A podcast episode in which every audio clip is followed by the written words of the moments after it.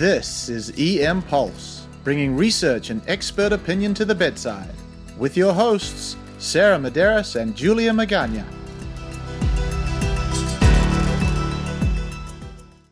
Welcome back to E M Pulse. Today, we are talking about treating patients with sickle cell disease in the E D. This is such a broad topic that we had to break it down into three separate episodes. So part one today is about pain crises or vaso-occlusive episodes. Part two is a discussion with researchers about intranasal fentanyl to treat these V O Es. And part three covers other serious presentations associated with sickle cell disease. Well, as we all know, emergency medicine physicians play a crucial role in the immediate care and decision-making for individuals experiencing sickle cell-related complications, from pain management to addressing potential life-threatening complications. The E D is a critical setting for ensuring the best outcome for these patients.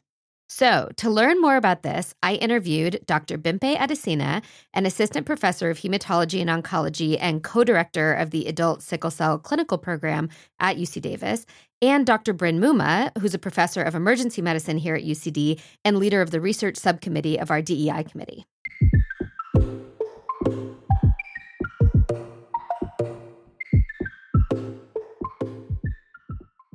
So today we are going to be talking about sickle cell care in the emergency department. And this is a very broad topic, so we're going to break it down a little bit. First, I want to kind of talk about that presentation that we are very familiar with in the E D when our patients come in with an acute vaso-occlusive episode. And we'll talk a little bit about how we manage that and also potentially some improvements that can be made. So you are both part of a multidisciplinary team at U C Davis that's trying to improve care for our patients with sickle cell disease. Why is it so important to create this team? We recognize that patients with sickle cell disease have unique needs that are really not adequately addressed by our existing workflows in the emergency department. Um, we also recognize that these patients often face stigmatization um, by our healthcare system as well as by society. And we really wanted to combat that stigmatization to make our E D a welcoming place for these patients to receive care. Um, as we'll talk about during this podcast, patients with sickle cell disease are at increased risk of experiencing medical emergencies because of their disease. So it's really important that they're able to come to our emergency department when necessary. Yeah, I would just add that, you know, sickle cell disease, I know it's under the umbrella of hematology, but it really is a disease that covers all aspects of medicine, right? So, um, you know, it's not just, as a colleague of mine once told me, it's not just a blood disease, it's a disease of wherever the blood goes. And so for our patients, they can have complications really in any organ. And oftentimes the first point of contact whenever there's a medical emergency is the emergency room. So I do think having a multidisciplinary group to address um, the disparities in care for these patients is Uh, critically important. Yeah, I love that point about it's a disease of wherever the blood goes. When I think about sickle cell in the E D, one of the most common things we see is this acute vaso-occlusive episode, or what is commonly called a pain crisis. So what is the latest and best approach to patients presenting with this? So I think a really excellent resource actually comes from the American College of Emergency Physicians on managing sickle cell disease uh, in the emergency room. So it's an excellent resource that goes through um, how you triage this patient, knowing that, you know, it is a medical emergency when they come to the emergency room, even if they come frequently, because you never know when it's going to actually be a life-threatening thing that brings them to the emergency room, even if they um, represent a small fraction of patients who utilize the emergency room frequently. So you kind of have to take every uh, single presentation uh, as an emergency. And so the recommendation is to, you know, from the time they get to the door to the first administration of an analgesic to be sixty minutes. We know that this is ideal, but this is not the reality in, in most places. And so uh, triaging these patients, it's almost the same thing as thinking of a patient who comes in with chest pain, right? They're kind of bumped up um, that priority list. So going through the checklist of getting a history, I think the patients are the best uh, historian for their disease. They've lived with this their whole lives. And so they know when something is out of the ordinary. And so taking the patients at their word is, I think, one of the best ways to, to piece apart. I always ask patients, is this your typical pain or is anything unusual about your symptoms? And I take them at their word. And then obviously going through what we normally do, you do a vitals, you do labs, um, the basic labs that you would obtain are a C B C with a differential and see if there's an increase in their um, neutrophil count, which can signify an infection, obviously. And then uh, reticulocyte studies are critically important. Why do we care about that? So our patients are chronically anemic, and um, you know it's not unusual for a patient to come in with a hemoglobin of six or seven. Because this is a, a severe hemolytic anemia, patients have to have a robust reticulocytosis to compensate for that anemia. So if you see a patient in the emergency room, pediatric or adult, who comes in with a relative reticulocytopenia, that's actually critically important because that means they cannot compensate uh, for their brisk hemolysis.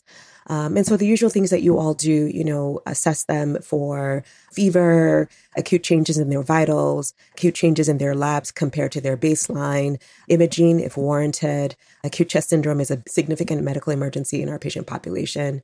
Um, and then, like I said, um, time from presentation to opioid analgesic ideally should be within sixty minutes. Be very judicious with fluids, and whenever possible to follow their uh, individualized pain plan. We carefully come up with these plans because this is what works for the patients. You know, I think at U C Davis, the plan is followed as best as possible, but that's not the reality for a lot of our patients who go elsewhere. So oftentimes they are woefully underdosed in uh, pain medications because these patients have been basically on opioids for a very long time. So they're highly opioid tolerant. And unfortunately, it's not unusual for us to hear, oh, nobody can be taking this high amount of opioids. But, you know, sickle cell patients are unique in that they are highly opioid tolerant. It's not an addiction issue. It's just, you know, they, they live with pain their whole lives. And so the dose that you and I would get is vastly different than what a sickle cell patient would get in the emergency room. So just putting that awareness out there that there's actually a resource accessible to anybody who practices in the emergency room to know how to sort of go through the checklist of what to do for a patient with sickle cell disease that presents the emergency room. Yeah. And in terms of that initial pain control, like you said, talking to the patient, finding out what their dosing is, I think is really important because while they do usually need a higher level of pain control, that level can be vastly different depending on the patient. Also, I usually try to assume that they have already tried all of their P O meds at home. So now we're talking about stepping this up to I M or I V meds potentially. But in terms of logistics in the emergency department, that can be hard to do, to actually get somebody into a room, get them an I V, et cetera. What do you think about using intranasal fentanyl maybe as a bridge? I know the data if intranasal fentanyl is more in the pediatric population, but I can't think of a reason why we couldn't apply it to the adult population. And so I do think that it's a good bridge. Also, patients with sickle cell disease have very challenging access for peripheral I Vs.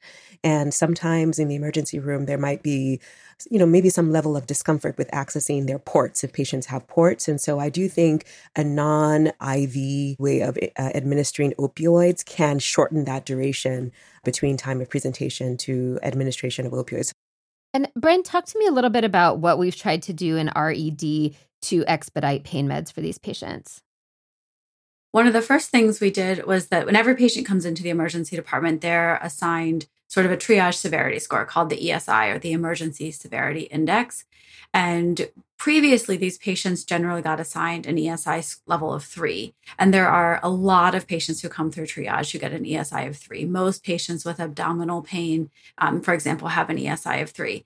The twos are more rare. Typically, patients with chest pain or more complicated histories um, would get an E S I of two. And we agreed between our triage nurses and our physician faculty that we would make patients presenting with sickle cell, any complications of their sickle cell disease, um, an E S I level two. So that doesn't guarantee that they will go straight into a treatment bed, but it does place them at higher priority when a bed becomes available for getting that bed. We have also talked about giving opioids in sort of our subwaiting area that we call our frontline waiting area. This gets a little bit tricky because there are a lot of hospital policies and nursing policies around the monitoring that is required when we're giving I V opioids, particularly higher the higher doses of I V opioids that sickle cell patients require. Um, so we're trying to be compliant with those policies while um, still giving patients the pain medications that they need. And that continues to be a challenge in our emergency department, and I think most other emergency departments. But we have increased awareness Um, of the need to treat these patients. We are making them E S I level two patients. And in a lot of cases, The physician in triage is placing the orders for the port to be accessed, the labs to be drawn, and the initial doses of pain medication to be given, so that as soon as they get into that room, their nurse can go in and do it without waiting for the treating physician who will be taking care of them for the rest of their E D visit to come in, assess them, and order additional pain medications. And have we seen how that's played out yet? Have we been able to get these patients back faster with these changes? The preliminary data did look promising that we were starting to shift the needle. Um, we certainly still have a ways to go. Anyone who's walked through our waiting room or our emergency department knows that we're very crowded most days. Um, but I think we are heading in the right direction. And, you know, one of the things that I hear from a lot of our patients as a concern, and I have heard from some doctors as well, is this idea of, and I hate this term, but drug seeking. Um, and we've talked about how these are patients who are on chronic opioids, and so they are going to need some higher doses. But how does this play into your decision-making in terms of how to treat these patients? I think it's really important to distinguish between tolerance, dependence, addiction, and drug seeking. And there are probably rare patients with sickle cell disease, just like there are patients in the general population who may have addiction or may exhibit sort of drug seeking behaviors, but the vast majority do not. And I think that we need to kind of put that aside when the, when these patients are coming into the emergency department. It's complicated a little bit by this fact that medicine in general has seen recent shifts away from opioid use and pain management um, for a lot of conditions. Um, I think sickle cell is different than a lot of other chronic pain conditions. Um, but I think physicians are still very aware of these heightened concerns about the risks of opioids. And we certainly don't want to do anything that risks the safety of our patients. So we do need to be mindful of these concerns, but they shouldn't prevent us from treating sickle cell patients who are having acute sickle cell pain. These patients still need opioid medications. All of the guidelines that I've seen from the American Society of Hematology, the American College of Emergency Physicians, still recommend opioid medications as the mainstay of treatment for these patients. And they recommend them in doses that are adequate for treating their pain, which is often probably five to ten times the dose that I might give an opioid naive patient who's coming in with acute pain. So it is a much higher dose, but it's what these patients need to treat their pain. Yeah, and I think the common misconception of if a patient comes to the emergency room and they ask specifically for a particular opioid or a particular dose, that that's a red flag for drug seeking. I do think that misconception needs to be dismantled, uh, specifically for patients with sickle cell disease, for all the reasons that Doctor Mumma mentioned. As physicians, our first rule is do no harm, right? And so we think that we are the gatekeepers to make sure that we aren't actually causing harm to these patients. But to put it into perspective, Um, there have been several papers published, but I just wanted to highlight one from Doctor Ballas. He has since passed on, but he published a paper. It's It's been a number of years now, I think since twenty sixteen, twenty seventeen, on the opioid epidemic and sickle cell disease. And it's guilt by association, really, because they looked at um, data from, I don't know, nineteen ninety-nine to twenty thirteen. And there were almost one hundred seventy-five thousand deaths from opioid-related uh, overdose in the general U S population, and only ninety-five. So it's a fraction of a fraction of a fraction in people with sickle cell disease. And so even though we say, oh, these patients are taking high doses of opioids, they are at significant risk for opioid-related deaths or other complications, that is actually not true. There is no data to suggest that opioid-related deaths is even a thing in people with sickle cell disease. Yes, they die from other issues, but not opioids. And so we do not have to police these patients um, in the emergency room or elsewhere even. You know, our usual antenna for red flags should not should not apply in this patient population. Yeah, excellent point. So in our E D, you know, as you mentioned, we often have these care plans for some of our patients who regularly seek care in our E D. And so we have an idea of what their dosing is. And oftentimes it's also been agreed upon with their primary hematologist that they sort of have a, a plan in place. But for people who don't have that, if it's a patient that's new to the system, or for some of our colleagues in the community who may be seeing these patients who don't have that kind of care plan, what is your go-to opioid and what would be a reasonable dose to start with? Personally, I ask the patient, because a lot of these patients know what dose they've gotten before and what dose works. I think Dilaudid is the one that I use most often for these patients. Some of them will say one milligrams. Some of them will say I need four milligrams. And I usually start with what they tell me unless there's a compelling reason, like something's documented in the chart that that's been an unsafe dose for them in the past, which is extremely rare. Usually these patients know what dose they need.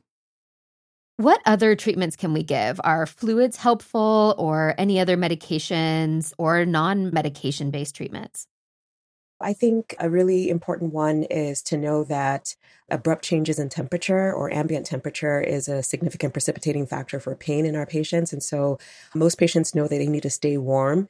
We try to, as much as possible, you know, make sure patients are dressed warmly or have warm blankets or some sort of heating device that they can use. A lot of patients report that they actually have relief when they apply um, either a warm blanket or some other sort of warm pillow to the area where they have pain, because I do think that that eases some of the vasoconstriction that they're experiencing and can also improve blood flow to the area where they have pain.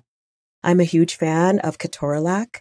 I do think that it's really helpful. A lot of my adult patients have significant skeletal complications from sickle cell disease, and I do think that N SAIDs are a good analgesic for nociceptive pain. So unless there's any concern for renal complications or acute kidney injury, uh, I also strongly recommend either I M or I V Ketorolac or Toradol. For some patients, they also benefit from Tylenol. Um, many of them have Tylenol in their oral opioid regimen, so some of them might also benefit from Tylenol.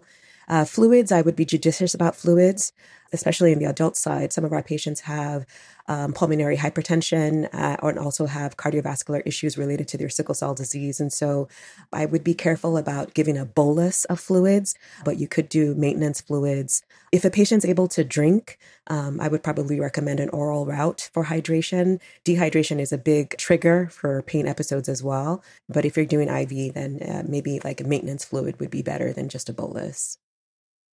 Yeah, I agree. If they have not taken um, acetaminophen or an N SAID at home recently, I tend to give those um, at the outset, in part also because they take a little bit longer to work when they're oral medications. Um, and they're things that we can easily give in our frontline waiting area because um, the nurses are a little bit more comfortable giving those in the waiting area. The other thing that I'll sometimes do if the pain is in a localized area is I'll try a lidocaine patch. And then a lot of patients are taking hydroxyurea at home, but if they have that as part of their care plan, we'll get that started in the emergency department as well to make sure we keep up with whatever medications they're taking at home, that we don't forget to order those once they come into the emergency department. And sometimes I see, you know, with the high levels of opioids that we're giving these patients, that they also have a lot of side effects like itching. So I see sometimes Benadryl or another antihistamine added to the regimen to try to combat that. Yeah, that's right. So one of the things that then becomes a challenge with these patients too is deciding what their disposition is going to be. So is this a patient that's going to be able to go home? Is this someone who requires admission to the hospital? How do you guys make those decisions? I think it depends, first of all, what they're coming into the emergency department for and what their E D workup shows. So if they have something like acute chest syndrome or pneumonia or another more serious complication of their sickle cell disease, they usually need to be admitted for further care. If a patient has an acute pain crisis, then the disposition is more up in the air, and it's usually a joint decision with the patient. When I go into the room for the first time, I usually ask the patient, do you feel like this is something that we can turn around with three or four doses of I V opioids in the emergency department? Or do you feel like you're at a point where you need to be admitted to get this under control? Because sometimes these patients have already been to the infusion center the day before or the two days before, and they're now coming back into the emergency department because they've gotten eight doses of I V opioids the last two days in the infusion center, and it's not controlling their pain. And sometimes patients will say, you know, no, I think I really want to try to go home today. I just need a couple doses to kind of get this under control. I think I'm catching it early, and I want to try to go home. Either way, I will usually kind of talk with the patients and we'll make a plan together. Usually that plan is that we'll follow their care plan. We'll give them three doses of I V opioids. It should be about two to three hours in the emergency department. And if their pain isn't controlled at that point, then we'll talk about bringing them in for additional pain control. Sometimes we'll do a fourth or a fifth dose if they really want to try to get their pain under control and go home. But patients are usually very accurate at predicting whether they'll need admission or not when it's sort of a an uncomplicated acute pain crisis without any of the other organs involved. Yeah, I, I would fully agree. And I think maybe the opposite is also true, where if a patient wasn't able to get into infusion for pain management, um, they went to the emergency room as their last resort. The emergency room is really good about reaching out to us, um, the sickle cell outpatient team. And if we're able to hopefully see the patient in clinic or accommodate them in the infusion room in the next day or two, that might also play a role in their disposition. And I should highlight here that we are very privileged to have both an infusion center and a sickle cell team that are familiar with a lot of these patients and can kind of guide our care. That's not always true in the community. So it may be a little bit different there, but I agree with you. I think in general, when I have conversations with these patients, they can tell me pretty early on whether they feel that this is something they're going to need to be admitted for or whether they feel like they could go home. What are some ways that you think an emergency department can improve care for these sickle cell patients overall? Personally, I think the individual care plans are very helpful in the emergency department. Um, they're created with input from the outpatient hematologist, who often has been following them for years and understands their pain management needs. And it puts everyone, the outpatient hematologist, the patient, the nurses, the physicians, on the same page from the beginning of the encounter. And it really takes the guesswork out of the physician guessing the right dose, the patient feeling like they're not being treated adequately if the dose is too low. It just takes all of that guesswork and risk for miscommunication out because everybody's on the same page from the beginning. Sometimes I've also had it decrease the time for the, the patient to get the pain medication because the nurses can see the care plan, so they are comfortable administering the higher doses of opioids that they might otherwise need to do a double check on. And then the other thing I think that's big that I talked about earlier was when our waiting room is crowded, prioritizing these patients for rooms or finding a way to initiate treatment while they're waiting is also very important in getting them that not just, I mean, yes, the guidelines talk about the first dose, but often one dose is not enough to control these patients' pain. So it's not just the first dose, it's the second dose and the third dose and the fourth dose, because if you give the first dose and it completely wears off before you give the second dose, you haven't really made forward progress. I think the language is also really important. So many patients have said, you know, people make comments about us in the emergency room, like, why are we there? Why are we there again? Uh, you know, they use derogatory terms of frequent flyer, pain seeker, drug seeker, that kind of thing. And patients hear this. So, you know, one thing that I hear over and over again in my patients, um, which really it's heartbreaking to hear, is that before they go to the emergency room, they make sure, take a shower, dress their very best so that they are not immediately dismissed. And I can't imagine having excruciating pain, but still having the wherewithal to, you know, get dressed, put on makeup, or, you know, whatever, and go to the emergency room looking my best so I won't be dismissed. I can't imagine what that must be like. So I do think the language or even the approach or just displaying empathy, I do think that that would make a huge difference um, for the patient experience as well. Yeah, I think that is so, so important. And, you know, when we talk about these patients, these are patients who've been dealing with this for their entire life. And we've talked before on this podcast about trauma-informed care. These patients have probably experienced various forms of trauma multiple times throughout their life dealing with their sickle cell crises. And so I think keeping that in mind, checking our own bias, making sure that we are being compassionate with these patients, I think that's extremely important. Another thing that I think has been helpful at Davis specifically is leaning into the E M R. So in addition to having the patient's care plan right there in their snapshot, we also have a sickle cell order set. And so some of those things that you mentioned that are important to get, it's kind of a one click. I can click on there and it's going to already order my C B C, my retic count. It's going to give me options for opioid pain control. And I think that that is really helpful into just kind of streamlining that process of getting them care. Any final thoughts from you guys in terms of care for these more straightforward vaso-occlusive episodes? I really like the idea or incorporation of continuing the patient's disease-modifying therapy in the emergency room and or the hospital. I do think that's very important because even though they're coming in, let's say, with an acute, uncomplicated crisis, you know, their underlying sickle cell disease is still pretty active, right? And so I like the idea that, you know, their hydroxyurea doesn't fall off the cliff or any of the other medications that they're taking don't get basically forgotten while their acute care is being uh, implemented. Um, so I really like that idea. I also wanted to just plug in that another thing that we do, if there was a way for the electronic medical record to alert, I, I know this has been done in other institutions, but just to alert the sickle cell care team that, hey, your patient's in the emergency room or your patient's been hospitalized. Uh, what we do as a team is we actually go through um, every day who's in the hospital, who's in the emergency. We're like, we're looking for our patients because we know they're probably out there, right? Um, but if there was a way to build into the E M R that we're automatically notified that our patients are in the emergency room or they are admitted, I do think that would also help streamline the care because then we can directly contact the team that's taking care of them and give them our perspective since we know these patients and we've known and taken care of them for a long time. That's a great point. And Bryn, can I just ask you to give us maybe a little bit of advice on how you might start a sickle cell working group at your institution if that doesn't exist? So I think it's really important when we're forming a multidisciplinary team that it's truly multidisciplinary. So we need everyone who takes care of patients with sickle cell disease from the outpatient setting through the emergency department into the inpatient setting. So here at U C Davis, that was our outpatient adult and pediatric hematologists, um, our emergency department, both adult and pediatric physicians, as well as our nurses, and then those who admit patients into the inpatient setting, so adult and pediatric hospitalists. And we really want to get everyone on the same page because the outpatient hematologist can make a beautiful care plan, but if it's not followed and implemented when they come into the emergency department in the inpatient setting, it's really kind of worthless. So we want to get everyone on board. And there have been times where we've had to tweak care plans. One example is getting a P C A on arrival.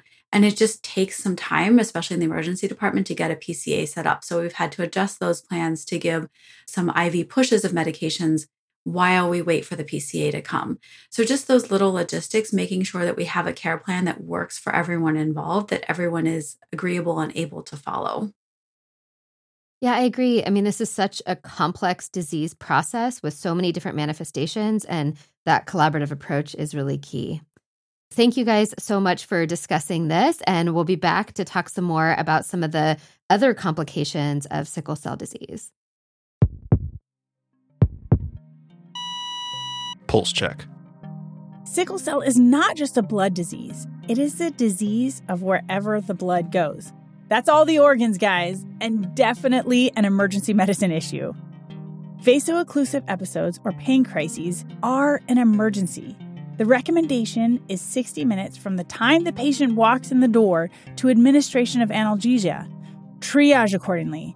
Take them at their word. Treat accordingly. Obtain a C B C to look at neutrophils for infection, hemoglobin for anemia, and importantly, get a reticulocyte count. If the retic count is low, that is concerning that the body is not accounting for hemolysis. Patients with sickle cell live in pain. Many are opioid tolerant. It may take more meds than you expect to improve the pain. The vast majority of patients are not drug-seeking, but are opioid tolerant. Consider a multidisciplinary approach to create pain plans that can be instituted when these patients arrive to streamline and homogenize care. If you don't have a care plan in place yet, ask the patient what meds and doses work best for them. Many times they know. Try Ketorolac. Consider warm blankets. Disposition should be geared towards the patient's needs and desires. Bias is real. Check it at the door. Use care plans, algorithms, and a humble approach. What Doctor Adesina said about sickle cell being a disease of wherever the blood goes really resonated with me. It's a good reminder of the severity and complications of this disease. You know, Sarah, I like the discussion about the low reticulocytes being a concerning clue because, you know, I've always ordered a retic count, but now it's good to know why. Yeah, so and we've got more to come on this topic in the next couple episodes. So in the meantime, you can find us at E M Pulse Podcast. If you learned something, please share this episode with a colleague and spread the word. And thanks to the U C Davis Department of Emergency Medicine for working to improve care for this important patient population. And thanks to O M Productions for editing out all the dogs in the background. Until next time, stay curious, stay inspired, and stay tuned.